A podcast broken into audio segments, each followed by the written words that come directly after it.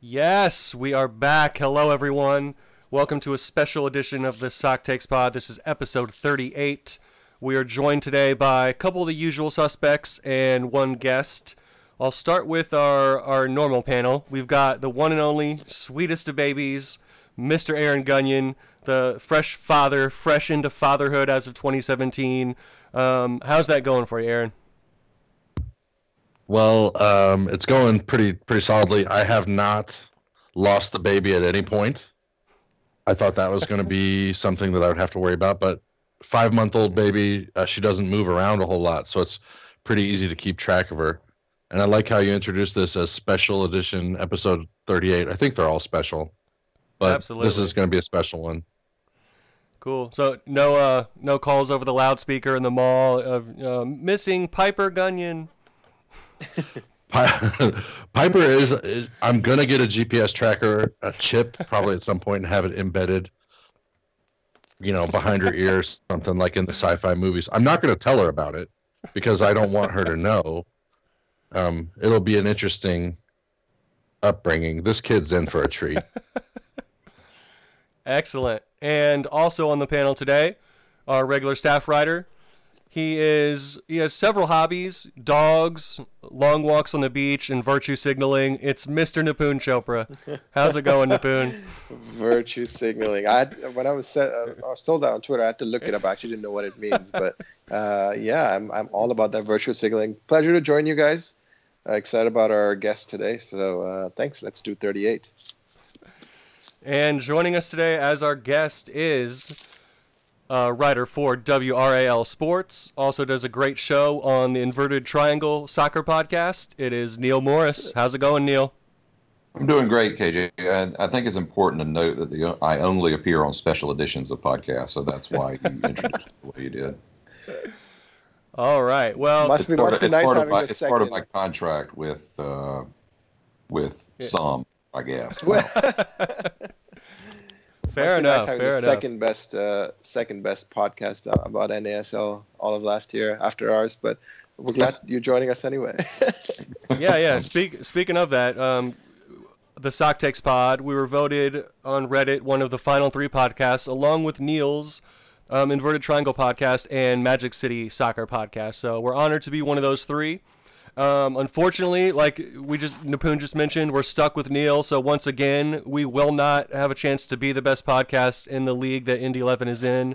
So, but I don't know. That's man. a bullet we're the, prepared to bite. I am pretty sure that the votes were rigged. I mean, I, I don't like to be a conspiracy theorist, but let's be honest. There's no way Neil's podcast is better than Sock Take. So I think the r- votes were rigged, and I am ready to bring through litigation against N A S L Reddit. I'm just happy you guys decided to go slumming with me today. I appreciate it. You know what I think we should do in theme with the N A S L and the podcast? And we should not podcast until the deal has been resolved as to who actually is the best podcast. Um, we will go through arbitration and litigation and appeal after appeal. I'll- I'll settle for an on, I'll settle for an on, Anchorman style battle royale. I think. I'll bring the I'll bring the trident. Oh, I was gonna call the trident. Okay, then well, I'll I'll be the one that you guys can say we have ourselves a bilingual bloodfest. So this is pretty nerdy, but let's talk soccer anyway. Let's talk soccer. So one of the reasons we wanted to get Neil back on the podcast. Is because he's providing excellent soccer coverage out there in the Carolinas, and he has some firsthand knowledge of covering the new Indy eleven head coach, Martin Rennie. Uh, the hiring was just announced earlier this week. I think Monday, was it? Um, but, yeah, Neil has had the opportunity to, to cover Rennie up close and personal, so what better time to get some very informed opinions about the new Indy eleven coach than from someone who has uh, multiple years covered him. So... let's just jump right into it, Neil, and kick it over to you. But just give us an overview of kind of what we can expect from Martin Rennie as a head coach. Uh, you can expect, and again, I think for, for further specificity, I you know when I first started covering, in fact, watching soccer was the middle of two thousand nine. It was uh, Rennie's uh, Carolina Railhawks in Cary. It was his first year in Cary. and and I ended up covering him and the team for the next two and a half years. So uh, I was pretty knee deep in, into into him and the team from oh nine through twenty eleven when he left uh, to take the job with the Vancouver uh, Whitecaps when they after they jumped to M L S. Uh, what can you can expect? So a lot of this is, is is things that I've witnessed. A lot of this is interpretation of his resume. A lot of it is interpretation of what happened after he left Car- uh, Carolina. You know, it's been a while, so maybe he's sort of his approach to things has changed. But I think we see in in, in soccer and, and in life that, that, that most of the time folks don't change a whole lot in their approach to things, uh, whether it's players or managers or, or front office or even journalists. Um, you know, a couple of things that strike me about, about Martin, and I'll, I'll you know, there, there's good and there's there's not so good, and and I think it's probably good to talk about all of it just so, for the sake of of of, of being complete. Uh, on, on the good side, what the one thing you can expect out of the jump, uh, if history is any guide, is that your team is going to get better immediately. Um, that has been the hallmark of every stop along his his coaching way.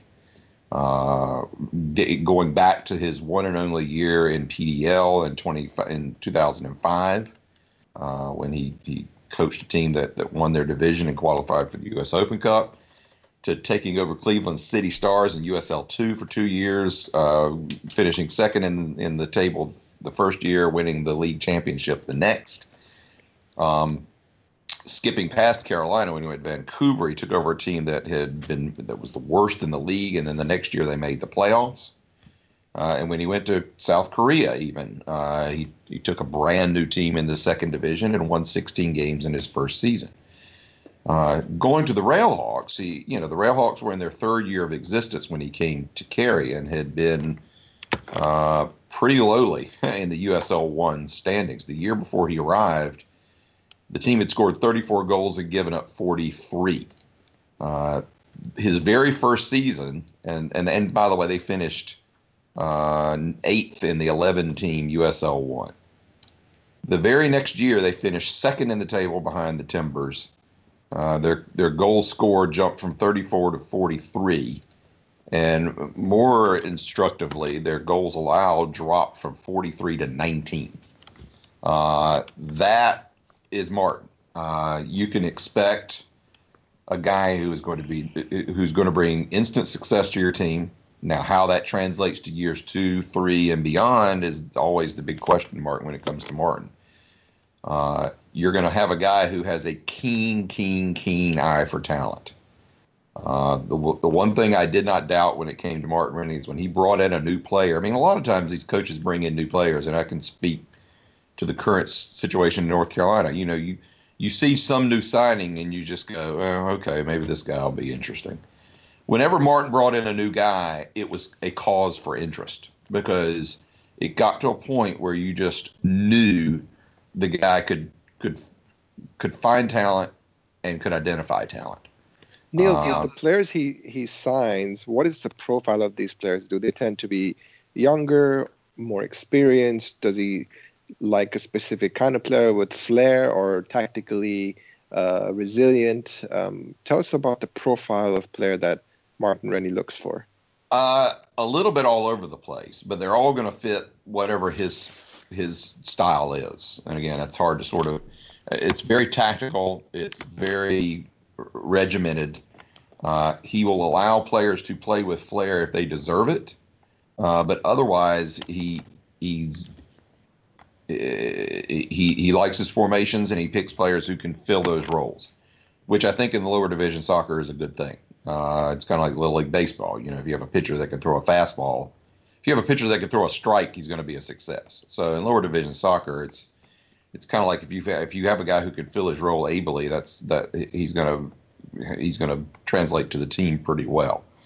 Um, you know, the profile of some of the players he brings in. I remember when he came here in oh nine, and again, the soccer landscape has changed, so it may be a bit different now. And again, with the with the over with the upheaval of the of N A S L, there's a lot of players on the market from the league. But I remember when he came here in oh nine, um, he brought in very few players from other teams in the league. In other words, he didn't do a whole lot of poaching.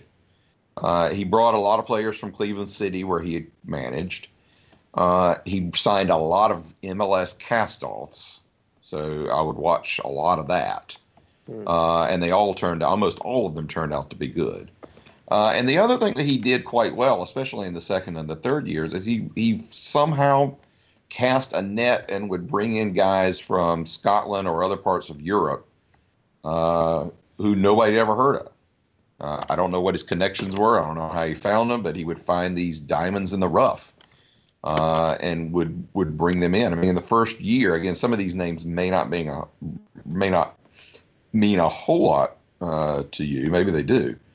Um, but he brought, K, you know, Caleb Patterson-Sewell in, uh, yeah. who was with Jacksonville Armada last year. Mm-hmm. Rennie brought him to U S L one. Greg Shields from Scotland, who's still an assistant with Carolina, one of the best right backs I've seen. Um, uh, Daniel Palladini and Josh Gardner, who were M L S cast-offs. Uh, same thing with Gregory Richardson. Brad Russin, I should mention him. Brad Russin is still dining out on his two to three years here at Carolina. Uh, but but he was developed into one of the best defenders in the league under Martin. Uh, so much so that they were able to sell him off to a, a, a team in Europe during the twenty eleven season for money. Uh, but that, you know, Martin found him out in California, out of out of the, the amateur leagues. Um, I mean, that's Amir Lowry, another player who came in, a hard-nosed uh, central defender. I mean, that's, you know, and, and then there was some interesting signings later on that I won't bore you with all the roster of signings, but but that that's, you know, that probably one of the most interesting ones. I think I should probably bring this up. Uh, in twenty ten, he brought Etienne Bavara into the Americas. Uh, that Martin was the one that found him in, in Malta. And we kept hearing about this Maltese striker, as they said, who was being brought in. Uh, and Etienne, as much of a headache as he turned out to be at various stops along the way, was tr- tremendous in Carolina. He was also a headache. Uh, but that's, that, you know, that's, that probably dovetails into another aspect of Martin that I'll talk about later. But, you know, the, the, the two things that you, well, there's three things you can expect out of the shoot if history is a guide. He's a keen identifier of talent, uh, and there will be massive upheaval in your first season. If you're emotionally attached to a player, get off of it, uh, because Martin is going to bring in who Martin wants to bring in, and he has no attachments to nostalgia or history or anything else. And before, the, before. the contractual upheaval right now of the N A S L to U S L is just going to aid him in that endeavor. Aaron, Aaron. Before we dig into what uh, what Neil's talking about in terms of player upheaval, I think this is a good time for you to let us know what you know about the current status of the Indy eleven squad. What I know about the current status of the Indy eleven squad is that there are no confirmed signings for Indy eleven. Um There were some players that had contracts, uh, options, what was options picked up uh, before the switch of leagues, but after the switch, there has there has been no official announcement. Uh, just a few weeks ago or a few days ago, when the team made their announcement and did the official, you know, website hosting switch, the Indy eleven roster page flashed up three names that many Indy eleven fans think are safe and in the clear. Those names are Brad Ring, Ben Speas, and David Goldsmith. If you go to that website today, those three names have been removed from the website, and they are also not listed on the U S L transfer page. So currently, Indy eleven, to my knowledge, has has no official players on their roster. So, Neil, what I wanted to ask you about next was, from your perspective, How when uh, when Rennie came to Carolina, what was your guys' budget at the time? Because from everything Neil, K J, and I have heard, the budget for Indy eleven is going to be uh, cut drastically once more. And, and for context for our listeners, the budget was uh, somewhere mid-level uh, two years ago. Last year, it was this, we had the second lowest budget in the N A S L, um, which of course was probably a decent budget in the U S L. But that budget is going to be cut from that again this year. So, uh, so Neil, tell us a little bit about the budgetary requirements or uh, what budgetary uh, allowances were in place when Rennie joined Carolina. That's a good question. Uh, when Rennie came here in oh nine, it coincided with a change in ownership at Carolina. Uh, the, the Rochester conglomerate that formed the team back in oh seven uh, sold the team to Selby Wellman after the, or at least sold a majority stake in the club uh, to Selby Wellman, who was a minority owner at the time, after the oh eight season. Selby took over. Brian Wellman, his son, became club president, and they let go of Scotty Schweitzer, who had been the manager of the Railhawks their first two years when they were not performing well at all. And they cast a net wide and, and found Martin out at Cleveland City and brought him to, to Cary. Uh, very good hire. Uh, what also happened with the Wellmans, uh, you know, there's lots I could talk about about that, but I'm not going to bore you. But they, they're way, we, we should link. We should link to Neil's uh, article that he wrote back then. Neil, will, right. will you definitely share that with us, and we'll tweet sure. it out, because it, it provides some really important context for what Neil is talking about. But sorry, and continue. Little, and there's a little bit about Martin in there too, although I didn't didn't talk about a lot about him in that article because it wasn't the exclusive focus. Uh, but maybe we'll hit on some of that today. But when the Wellmans came in, they loosened the purse strings on the budget quite a, on the player budget quite a bit. Now, the, the funny thing is that the budget of the rest of the front office, whether it was advertising and everything else, was very tightly wrung. Uh, but as a percentage of the budget, you know, player budget's always a large percentage of the overall club budget. Well, it was an even bigger percentage in Carolina. Now, we're not we're not talking about as far as dollars themselves. We're not talking about, you know, Miami F C or even F C Cincinnati money. I mean, that's just evolved over time.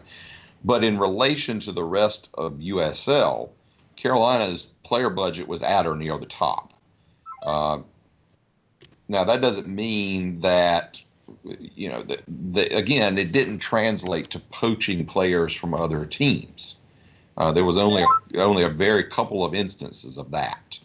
Uh, these were play. What what Martin would do is scout wide, bring in guys from overseas, bring in uh, sort of M L S tweeners uh, who maybe could find as good or, or more money and definitely more playing time at Carolina as they could at some other M L S team. This is back in oh nine, uh, so that that's where the budget went to. Uh, but they would. They would roll, and, you know, by the twenty ten season, the overall roster size had swollen quite a bit. Uh, there, there was there were a lot of players on that roster, and that created a bit of a of a of a of a blowback in the locker room because, uh, as as players have told me from that era, you know, you could be starting one game and then find yourself inactive for two or three games in a row and not have any idea why. It was just a, you know, Martin would find, as I used to like to call it, he'd find a shiny object and go get it. Um, and so I, that's an important context. I don't know exactly what his budget was in Vancouver, although he did a similar thing when he went there. It was a, there was a big drain of the of the players who had been there.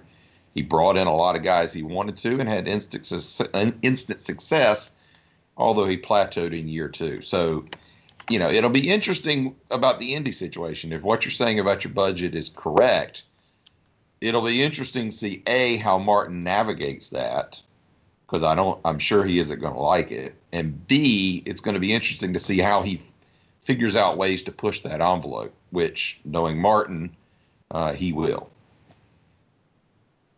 Well, Neil, one thing that jumped out to me that you mentioned a little, uh, mentioned a little while ago that I think a lot of our Indy eleven listeners might kind of have their, their face buried in their palms sobbing right now, um, was that he tends to be a coach that will have a very high rate of turnover in the first year. Um, I know Indy fans are absolutely going to loathe hearing that. They are, without a doubt, our supporters are emotionally attached, probably to a fault, almost way too emotionally attached, I'd say, to a lot of the players. So I'm sure that some of our listeners might shudder once they hear that comment. And furthermore, you kind of made it seem um, like while Rennie loves a good reclamation project, um, it almost seemed like you were kind of building up to where after he st- stays at a club for two, three years, um, eventually things might not always turn out so well. So um, can you just talk about that transition, how he, he achieves this immediate success, um, and then not to say his teams fall apart, because I know like in Vancouver, he took the team to the playoffs, and then the final year that he ultimately was fired, His record was close to five hundred. I don't have it right in front of me, but it wasn't a horrendous record. Um, in fact, most coaches might have been able to skate by and not get fired with um, results like that. But um, just talk about, what do you think his his personality traits or his coaching traits um, that kind of make his teams not necessarily sustain success once they achieve it? Yeah. Uh, you know, what you said about his second year in Vancouver, they they didn't make the playoffs like they did the first year, but their overall points were actually five points higher than the first year. They actually had more points the second year than the first year, and he still got sacked. Um, and and I should probably so what does that say? So what does that say about a coach who only has two years with the club and doesn't just, you know, completely tank in the second season and they still let him go? I mean, that points me to raise questions about personality conflicts or, or other well, things with the team. Well, here here's where I get into a, a bit of a discussion. Um, and again, go ahead. It's the podcast. Yeah, and I'll, let me let me make sure I, I, you know, I don't I don't feel the need to add a disclaimer, but I'm going to anyway. I love Martin. Martin. Covering Martin and then his team was fascinating. He's a, he's a, not only is he a good identifier of talent, he's a keen soccer mind. He's a very confident soccer mind. He is very confident in his approach to things. Um, and he's a salesman. Uh, and, that, and that's meant to be in a good way. He has a background in sales. He used to be in, you know, when when he after his playing career, he was he was in pharmaceutical sales for his brother, I believe, was a reporter overseas uh, in Scotland. So he. He knows his way around the P R department. Let's just put it that way. Um, and that's probably a, an important thing to remember. Um, the thing about Martin, and a lot of this is supposition and some of it is stuff that I've heard directly. Um, while he's very confident in his approach, which I think lends well to his team's performance, uh, and while he's a very keen identifier of talent, as I've already talked about, uh, His in, his man management is an interesting mix. Uh, on the one hand, I think he believes that he can manage or salvage anybody. Um, and I'll give you a great example of that. Uh, the twenty eleven Railhawks team, which won the regular season in N A S L, uh, won ten games in a row uh, in the first half of the season. Not not undefeated, won ten games in a row, was a team that was highlighted by Etienne Bavara, Pablo Campos, uh, Chris Nurse, and Johnny Steele. I mean, those were regulars on that team. Now, I mean, if you put together an all-tempestuous N A S L All-Star team, those four guys would be at, at the forefront. Uh, and even Nick Zimmerman, who turned out to be a, rare, a very jovial guy, but his first year he was a little surly. He was on that team. Um, and somehow Martin, you know, Martin kept Etienne Bavara, who no manager has ever been able to deal with. He sort of managed Etienne through his highs and his lows, and Etienne was a great scorer with Carolina. Martin believes that he can manage any guy individually. But Martin, and this is something that other players have told me, he's very non-confrontational as well. And what I mean by that is, you know, players, like I said, when the roster sort of balloons and you'll find yourself in the lineup and then out of the lineup, you know, a lot of the reason that some players like playing for a guy like Colin Clark is because if you ask Colin, why are you not playing, he'll tell you. What I heard about Martin was you would ask and not get an answer. answer or he'd want you to talk to the assistant coach, or there would be sort of this the you know Martin didn't like conflict, and so you know sometimes players would be uncertain about their position or their or their whatnot and would never have a, a firm grasp on it, which you understand in a team concept, especially a soccer concept, that can be sort of corrosive over time. Uh, so you end up having sort of a lot of players on the roster, so a little bit of uncertainty about where you individual players stand. And then over time, that just that can sort of eat away uh, at the locker room. And I have heard from players who followed him to, to Vancouver that that was part of the problem in Vancouver. I know it was part of the problem in, in Carolina, uh, but it never came time to come to full fruition because he had a great season in twenty eleven and, and found a good job with, with, with Vancouver.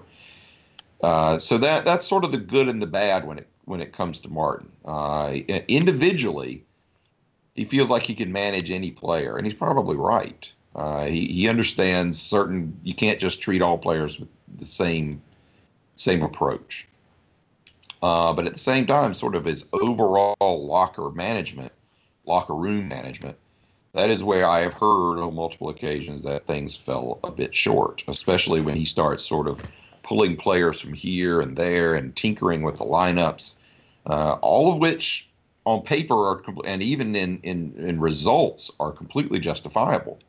Uh, but at the same time, you, you have to be mindful Uh, of, of player personalities and the locker room dynamic. Uh, and, and I've heard that twenty the twenty ten season in Carolina was probably the the, the the the the best and worst example of what I'm talking about. And I've heard on many occasions that, you know, although that that, that team performed well, uh, but what kept the locker room from kind of splintering apart were, were the assistant coaches, who at the time were Paul Ritchie and Dewan Bader. Uh, that it, they ended up being the sounding board for the players because Martin either didn't or didn't want to be, one or the other. So, Neil, you, you talk about the locker room and uh, handling big players, and this is perfect uh, leads perfectly to my next question. Uh, a new story that Sock Takes broke um, late last week was that Alexis Sanchez is now signing for Indy eleven. And I'm wondering what your thoughts are on how Martin Rennie will handle Alexis Sanchez. Right. uh, I think that perfectly fits. He's going to handle him with uh, kid gloves and make him seem like the, the best player in the world. Uh, and he's going to play every game and, and lead the team in goals. And then uh, everybody else is going to be expendable on the roster. Sounds about right.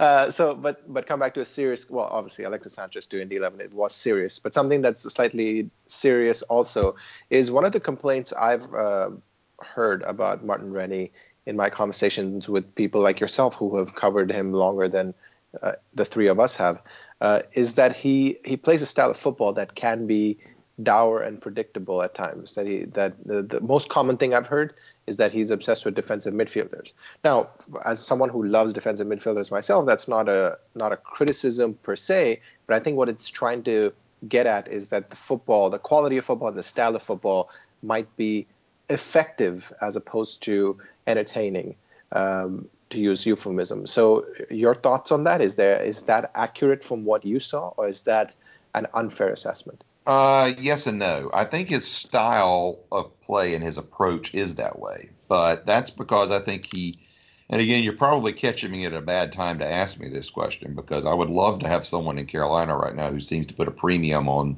quality defenders. Um Uh, we've had some here in the last few years, but, you know, Martin's one of those coaches that would go out and spend money on a defender. I mean, you know, a lot of coaches you see, they end up being kind of plug-ins and afterthoughts, especially in the lower division level. Martin would go out and find good defenders who filled their roles, and I would love to see that again. And I fell in love with, with the notion of, of having a, a stable full of defensive midfielders, probably because I covered the team when Martin was here, and he had, you know, everybody from, he brought in everybody from Amir Lowry to Chris Nurse to, to uh, another player he found was Marcus Davidson, who's still playing in Charlotte.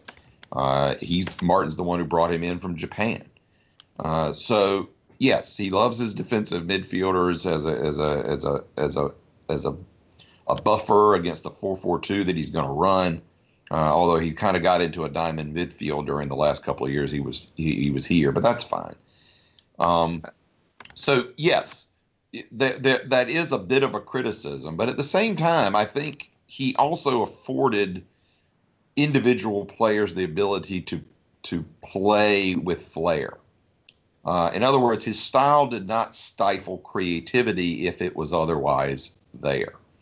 A guy like Daniel Palladini was a good example of that. Etienne, again, a good example. Pablo Campos, uh, who, you know, in twenty eleven, Etienne led the league in goals. Pablo Campos was second uh, on the same team. Uh, so he, Nick Zimmerman was another example. His best years probably came with, or at least his best development years.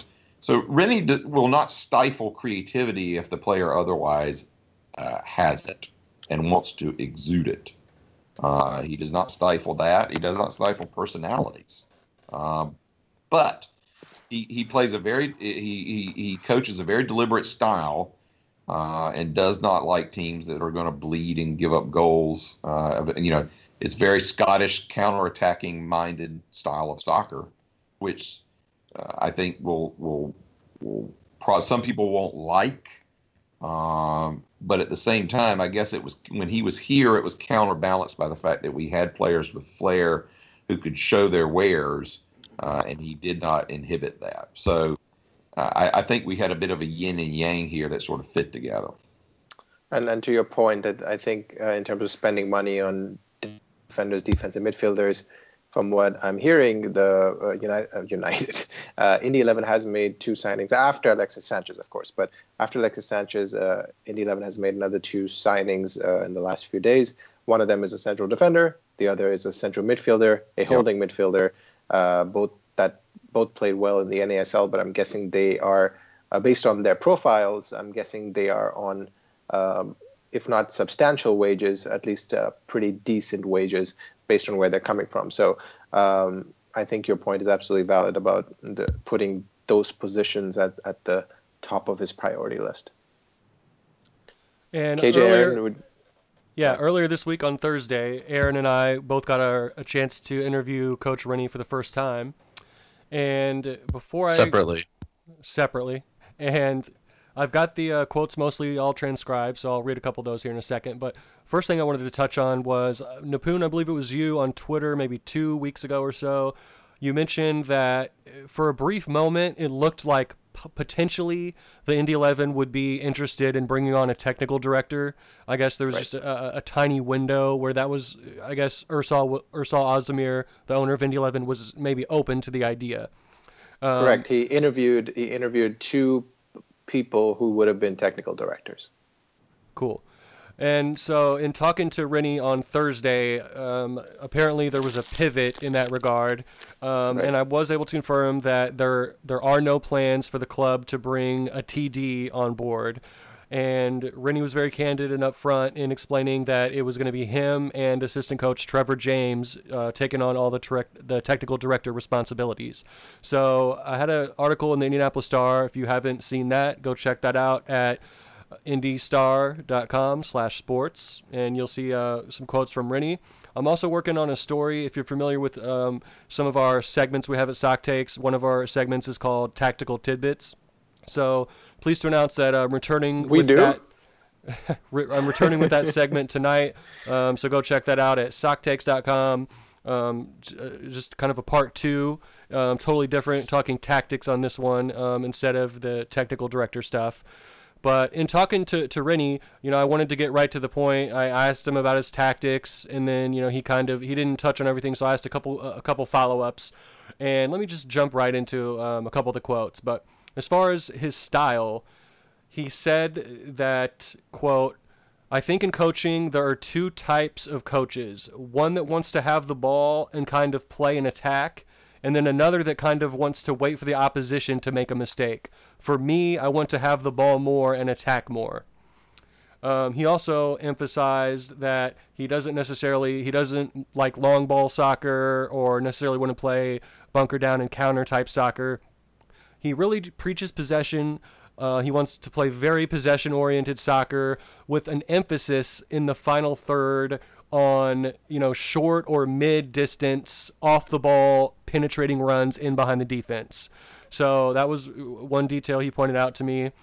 Um, another quote I'll throw in is, he says, over the years, I've quite liked the four three three formation, but I also like the four four two or four two three one.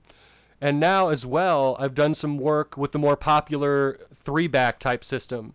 So I'm open-minded on that part. A lot of games that I have coached, I'd say I have kind of been a four three three formation. So reading between the lines, that tells me that, you know, if, first of all, this was, he confirmed that this is all contingent, obviously, upon how his roster ends up taking shape, you know. Um, if you're, let's say if you don't have too many true wingers with speed, you, you can only play certain formations, or if you're lacking um, C D Ms, which that doesn't seem like it'll be a problem for Rennie, but just to throw that out as an example. So, um, of course, all of his quotes were dependent upon the type of personnel he ends up with, but what the vibe I got was that he intends, if possible, to play a four three three, uh, and he's open to mixing in others as well. So, Aaron, why don't you talk a little bit about your conversation with Rennie? Yeah, I, I would be happy to do that. Thanks for having me on. And one of the reasons why I love having uh, Neil Morris as a guest is the vocabulary that I get. Not only did he weasel in the word surly probably fifteen or twenty minutes ago, which I just really enjoy, he used a word that I had written down before we started, and the word was confident. Um, he said that Rennie was confident, and I, I wrote that down when I, with regards to player supply. He is pretty confident with the amount of teams that are in, in flux and turmoil that there will be plenty of talent for him to pluck from. So the the concept of poaching from N A S L teams that aren't able to function or or other teams that have folded in, in some recent weeks, I think is going to be something that we're going to look for. You're going to see a lot of familiar names and faces. So that was one of the major points that I took from my conversation with Rennie. Another one, and, and this is kind of going back to what Nipun tried to get out of me earlier on in the podcast, which is that no one's safe. I understand that Trevor James is currently working with Indy eleven, but when I asked specifically about the coaching staff and named Trevor James specifically, um, it did kind of put Martin a little bit uh, on the defensive. It made him a little uneasy. He didn't want to commit to that. And I thought that that was very interesting that at this late stage, if I say Trevor James is on staff, would you like to retain him? And he says, whoa, that's a pretty personal question, isn't it? And um, I don't know. Is it a personal question? I mean, you need other coaches. So I only know of one coach before you. I also happen to know, based on conversations I've had, um, that Indy eleven will be without the services of John Bush as a goalkeeper coach in this season. So Indy eleven fans will not see him return in any capacity. Now, it's not that surprising. However, Martin Rennie is currently the only coach listed as uh, on staff for Indy eleven, and when asked about coaches, Martin Rennie couldn't name any others. So he is obviously working, trying to sign some people. I don't know if Trevor James is safe. Based on that kind of, you know, defensive reaction that he had, it it, lead, it makes me uncomfortable. It doesn't give me the warm and fuzzies. And like the three Indy eleven players I had mentioned, you know, I said to Martin specifically, this was the question that I asked directly. I said, can you confirm that Brad Ring, Ben Speas, and David Goldsmith are locked in for twenty eighteen U S L contracts? He said, and I quote, I'm not one hundred percent sure, or honestly, I'm not one hundred percent sure. So when you when you hear that, you know, it doesn't sound like he's interested in bringing them on. It doesn't it doesn't necessarily mean one thing or the other, but uh, as Um, Neil mentioned just a little bit ago as well, the guy is well steeped in sales and P R. He knows the game. He didn't commit to an answer because he's not one hundred percent sure he can commit to an answer. He doesn't want to have to backtrack. Does that mean they're all safe or all unsafe? I, I really couldn't tell you. What but, that, I'm sorry. What that means is, having had these conversations with Martin many, many times in the the bunker office in the bowels of Wake Med Soccer Park, what that means is he does not want... His first choice is to not retain them, but he will keep them if he can't find anybody to take their place. That's what it means. So I, I agree with that interpretation, and I was going to pose that question. This guy is really good at podcasts, by the way. Neil oh, Morris, book him today. Listen to his podcast, The Inverted Triangle. Oh, he's got it. I thought you meant Martin. no, so, no, no. I'm saying while, while we were talking, uh, our club captain, Colin Falvey, pretty much confirmed that he is leaving the club. He tweeted Uh, a minute ago, a couple minutes ago, that he says, thank you for the memories and tremendous support of the over the past two years. It was an honor and privilege to have captained your club. Um, so, yeah, I think I, we all kind of knew this was coming, but I think this is the end also of Colin Falvey, who's been a fantastic, fantastic servant. And I know the three of us really value our conversations that we've had interviewing him after the game, and the really good guy, and I mean, we knew it was coming, but it's sad to see Colin leave the club as well. Yeah, it was an absolute pleasure to get to interview Colin Falvey, and an absolute pleasure to watch him on the field. I think last season he was kind of struggling through nursing some injuries, and it might have slowed him down. You know, he started the off season with hernia surgery. I don't know if everybody remembers that, but off the field, he was more than willing to meet with fans and, and talk with people. The guy was excellent about promoting the game. He's been in the United States or in North America playing soccer for a long time. He understands that he's helping to build the culture, and that was important to him. There is another story that we'll get to at another point, but he and Ayman Zayed both befriended uh, a young child in the hospital, and that child didn't make it.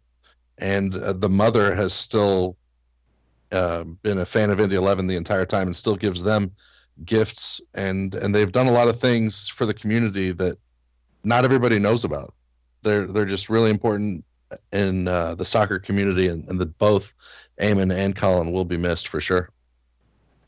And I'd like to echo those sentiments as well. Shout out to Colin. I uh, want to thank him for all he's done for the club and the community. Uh, one little thing I'll add um, as far as leadership on the pitch. If you look at, let's focus on actually the twenty sixteen Indy eleven roster, because I think there were maybe a few less of these um, guys in twenty seventeen, but on the twenty sixteen Indy roster, there were up to maybe six or seven guys who had been previously captains on professional soccer teams. So it was a, a veteran team, one of the oldest teams possibly in the world. I think we've talked about that on Twitter before. Um, it was a very old roster full of veterans, all guys that are leaders, all guys that have been captains. And sure enough, who emerged to the top as the captain among a sea of captains? It was Colin Falvey. So that just shows his character.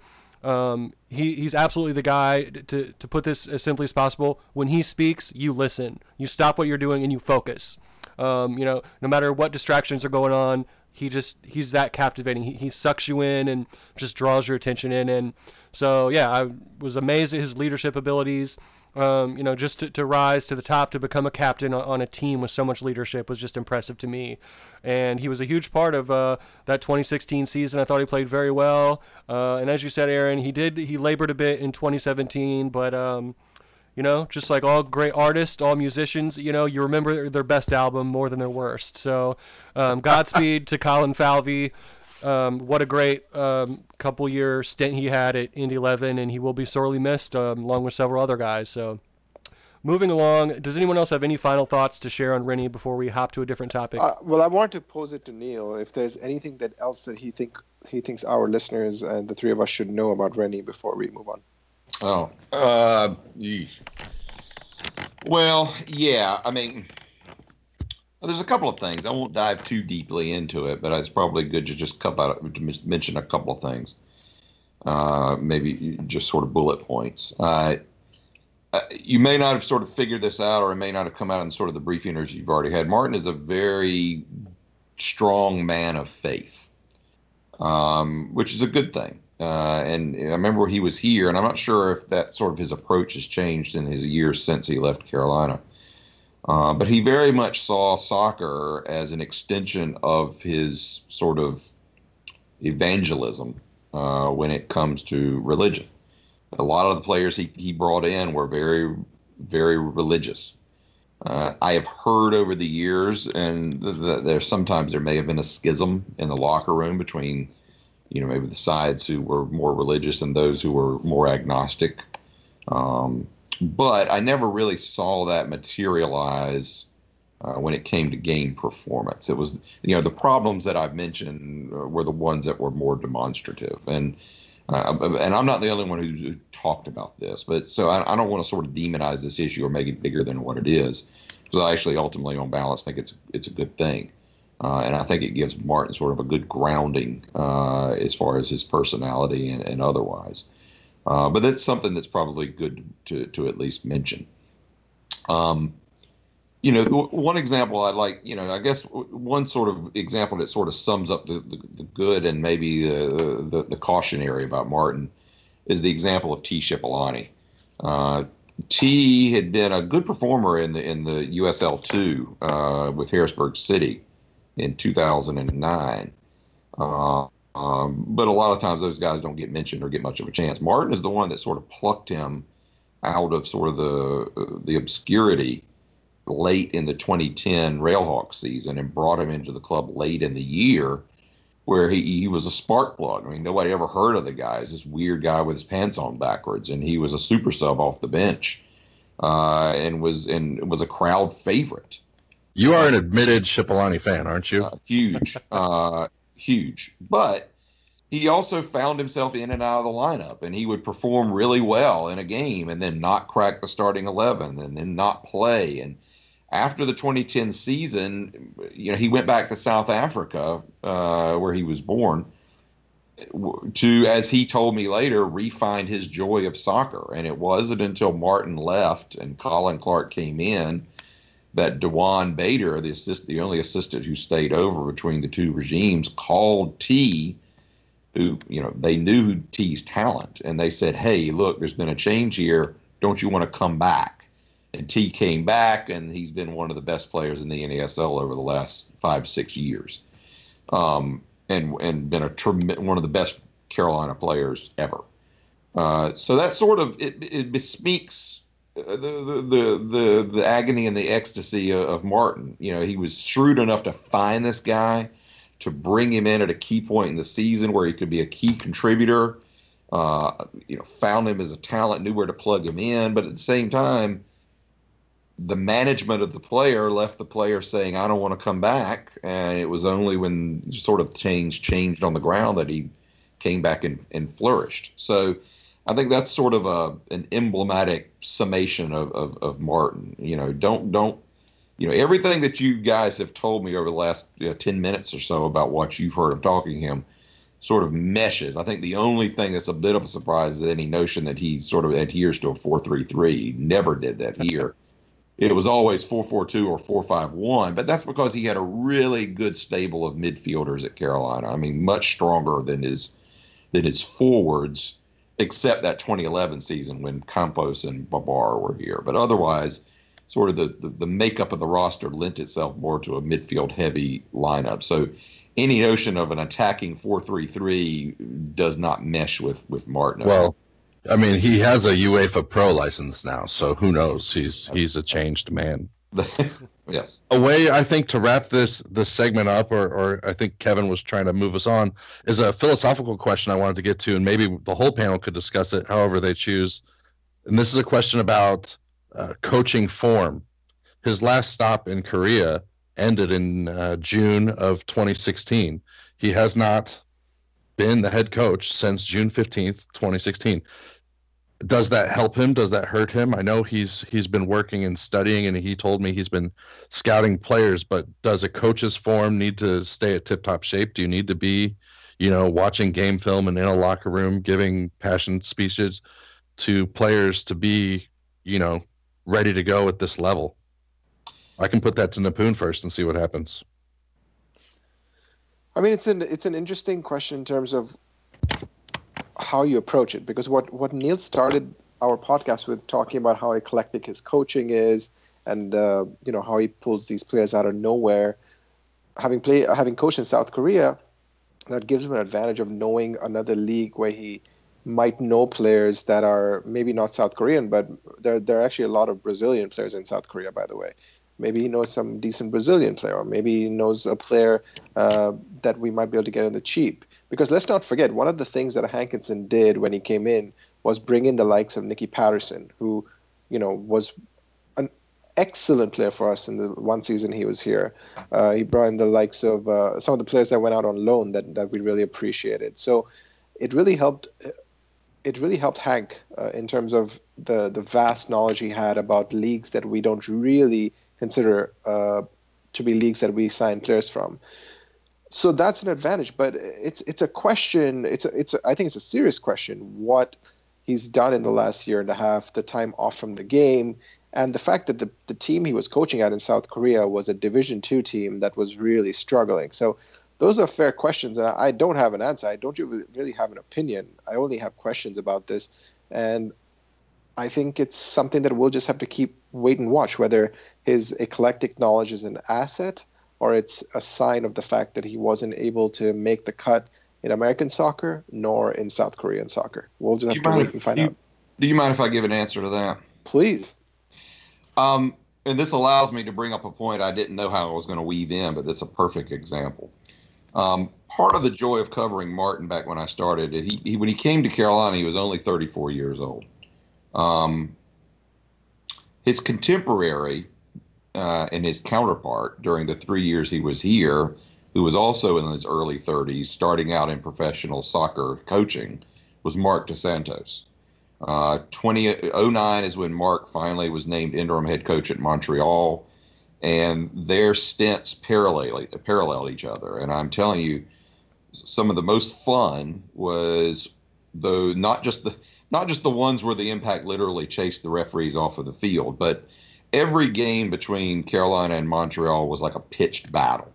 And it always felt, not just because Montreal was you know, cantankerous, but it was these two young thirty-something whiz kids who knew that they were mirror, mirror images of each other.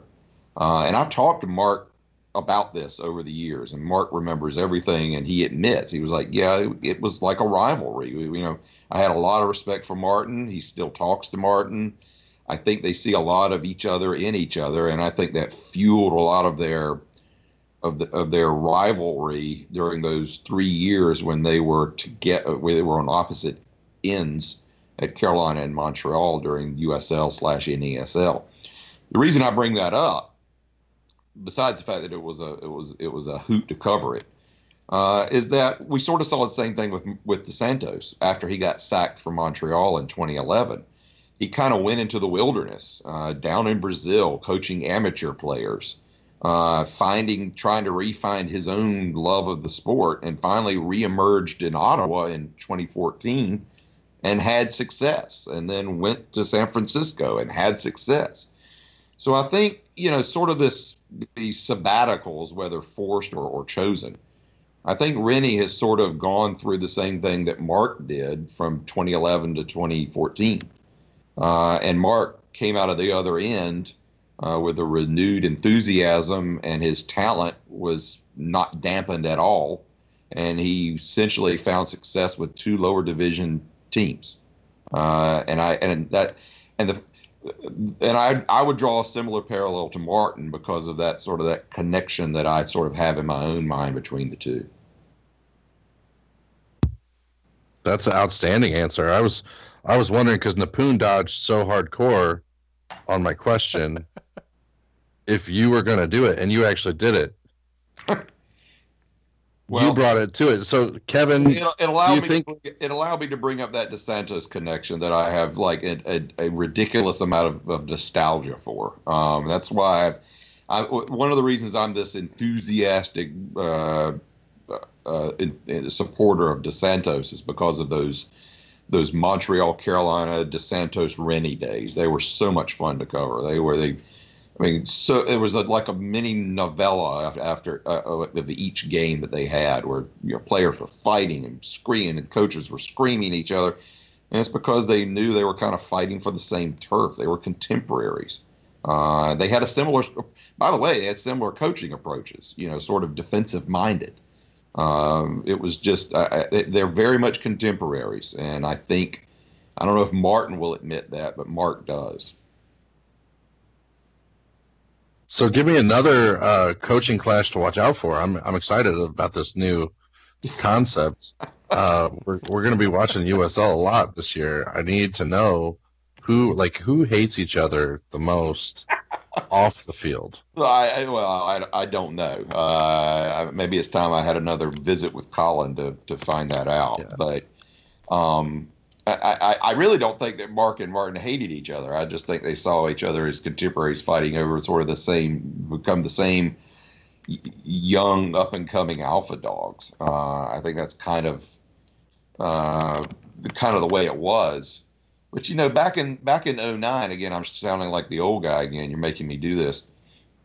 You know, it was a lot of interesting coaches in, in that oh nine and uh, U S L one. Uh, Dos Santos was coming in. Rennie came in. Colin Clark was down at Puerto Rico.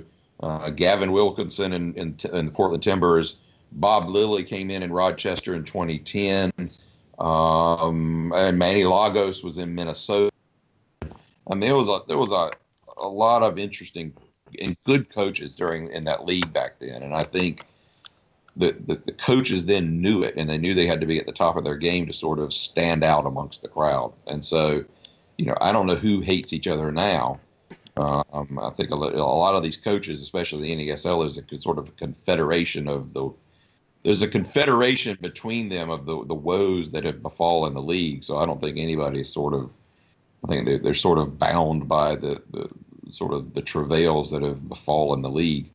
Um, but but the, but there was a lot of good coaches back there in the twenty ten and oh nine seasons of U S L, and and and Mark and Rennie were sort of the, the young kids of the bunch back then. And and so again, that's why. And, and I and I know, and I've interviewed Martin a couple of times since he's left uh, uh, Korea for uh, for a couple of things that I've, I've worked on, a couple of articles. Uh, he's not been out sort of divorced from soccer. His nose has been, his ear's been to the ground. Uh, he knows what's going on. He knows the players that are around. He hasn't just been sort of, you know, growing a beard and living in a mountain somewhere. Uh, he, he, he's been plugged in. And so the fact that he's just going to be coming back to an environment that he's totally unaware of, I wouldn't worry about that. And final thought on Rennie before we move along. I think he confirmed the same, the same date to both you and I, Aaron, but he's expecting his players to ultimately report to training um, around February seventh, he said. So, you know, today's January twenty-first. We're recording this pod episode. So the guy's got his hands full. He's got a lot of work to do. The whole front office is going to be busy, and look for tons of player announcements to come out of Indy eleven in the next couple weeks. So short timeline, a lot of work to be done, but there you have it. Um, we broke down the new Indy eleven head coach, Martin Rennie. Um, we're approaching the hour mark, so we'll let you get out of here very soon, Neil. But before we do so, uh, two other topics we wanted to touch on briefly.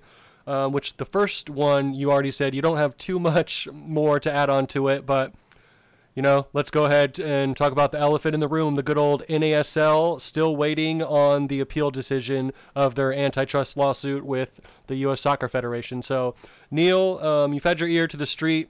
You're, you've been on top of this thing from the jump. Um, how do you assess it in, in its current state? Uh, the, the way I assess it is that, you know, first off, regarding the decision from the Court of Appeals, you know, who knows when that's going to come down. I think there was some anticipation it would be late December, early January. But as I pointed out on Twitter, Courts of Appeals run on their own timeline. Um, I, you know, I don't think it's going to be two or three months from now, but it could be, you know, in a week, or it could be in several weeks. Uh, they're, they're, they're not beholden to anybody else's needs or, or, or timelines. So, the fact that we're still sitting here not having a decision is not surprising to me. I think the other thing is, you know, for those who are still sitting waiting to see what the decision's going to be, I think a lot of folks, and maybe maybe most people understand this now, but I think a lot of folks are missing the fact that, you know, even if a favorable decision somehow comes down for the N A S L in this decision, to what end is my question. Because we're sort of saying, well, the league is waiting for this decision to figure out whether they're going to play this year. Well, I think we've sort of seen the disintegration of the league over the last two or three months anyway. I mean, what le- what teams are left in the league? What teams even have a manager? What teams even have players at this point? I mean, even the N A S L stalwarts have admitted that, you know, if we got the green light to go ahead this year, uh, it's not going to be until the fall. Uh, because the spring is shot. We just saw the Cosmos sold the rights to Eric Cavillo. I mean, what's left is my point. You know, maybe it's a green light for them to begin to try to reconstitute something and try to play at the end of this year or the beginning of next year. But again, it, it, it's one of those things where, regardless of what the decision from the Court of Appeals is, I think the practicalities of soccer have already rendered their own verdict. Uh, and I don't know. I don't know how the N A S L, at least in the short term, uh, can put the pieces back together. You know, you, somebody pointed out the other day, you go to the N A S L website and go to the front office page, and there's only one person listed, and that's Reese Sagel. That's it. There's no one left. And the last point we wanted to touch on, Neil, uh, pick your brain about a little bit, is you're very fortunate that you get to witness some very, very high-level women's professional soccer out there in N W S L country. So you've been covering um, the North Carolina Courage now for a couple years, I believe it is. And they looked very amazing last year, finished at top of the table, got the number one seed in the playoffs, made it to the title game, fell just short. Um, so finished runner-up in the playoffs, fell one to nil to the Portland Thorns F C. So talk about your experience covering the Courage, and what do you expect from the Courage in twenty eighteen? Ah, uh, I appreciate you asking that. It was an absolute blast covering women's soccer. I remember... And again, I didn't have a whole lot of interest in, in women's soccer before the Courage came to town, not not because of any kind of personal basis, but just there wasn't, you know, there wasn't the type of exposure that lent itself to being interested. Um, there, there's there's high level college soccer in this area, but you know that the coverage of that is, is spotty at best. I remember going to the first training of the Courage, or the first preseason game last year. And there was this play where they got a turnover and, and and pinged the ball out to the to the left flank, and I and I was watching from the opposite uh, end line, and you just saw all the players just fill their channels in in, in sync, and and it, and it just dawned on me, it's like, holy cow, these folks are incredibly tactically minded, maybe even more so than the men's team that I'd been covering.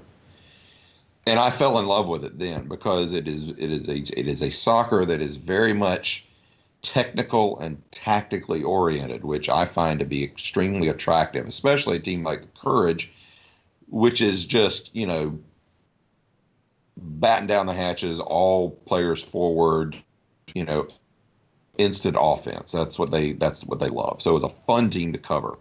Uh, it's a very young team, a, young, a team that found success maybe earlier than they expected. Uh, and that's just not me talking. Their manager says that. And so it's a team that has a lot of budding stars, but not a lot of stars who believe that they are stars. um, and, and there's a whole, and I'm not going to bore you too much today with this, but there's a very interesting dynamic when it comes to covering the Courage versus what I hear from other reporters who cover other N W S L teams. Um, and it's a dynamic that has to do with the, the composition of the players, but also the, the the nature of the ownership and the staff. Uh, and and I'll, I'll be happy to talk about that sometime, but I'm not going to bore you with it today. But it's an interesting dynamic that's unique to this particular team, um, that makes them more more amenable to to to media coverage, or at least more more open towards it. Um, As far as what's going to happen next year, you know, they had a big trade last week. They traded, they acquired the rights to Crystal Dunn from the Spirit and traded away two really good players, the N W S L Rookie of the Year, Ashley Hatch, and probably the most improved player, and now suddenly a national team regular, uh, Taylor Smith, who was the starting right back. It was a high price to pay for Crystal Dunn. Not all the fans are happy about it. Uh, again, the fans that are upset because they're sort of personally attached to players, and this sort of lends itself to the Indy discussion. You know, it it's soccer, it's sports. You know, the, these these players aren't forever. You know, you you, you can't get too attached. Um, but at the same time, um, it was a high price for them to give up. Uh, but they acquired a world class player who, if, if she's in camp from the start and, and, and leaves her Chelsea contract, then they've certainly got a really, really good uh, player. So, you know, we'll see. Uh, I'm I'm excited about the team this year, uh, and we'll uh, we'll see how it turns out. And with that, gentlemen, any other thoughts you want to add on, whether it's about Rennie or any of the other stuff we talked talked about today? Just quickly, um, I just got images of Alexis Sanchez in an Indy eleven shirt, the new jersey, and looks pretty good. Looks a little tight on him, but I think it'll be they'll sort it out, and you know he's gonna be he's gonna be a pretty good player for this year. Yeah, if if he can crack the you know crack the bench. Yeah, that's right. All right, well, thank you, gentlemen, for joining us. This has been episode thirty-eight of the Sock Takes Pod. And make sure you follow our guest, Neil Morris. You can find him at Twitter, at by Neil Morris. Also, make sure to follow um, his other outlets, um, W R A L Sports Fan. That's a Twitter handle, at W R A L Sports Fan, and at I T Soccer Pack Podcast for his excellent coverage via the Inverted Triangle Podcast. And, of course, you can follow Sock Takes at Sock Takes, and our staff writers at Nipun Chopra seven, at A Gunyon, and at K J Boxing. Again, this has been episode thirty-eight. Until next time, we wish you farewell.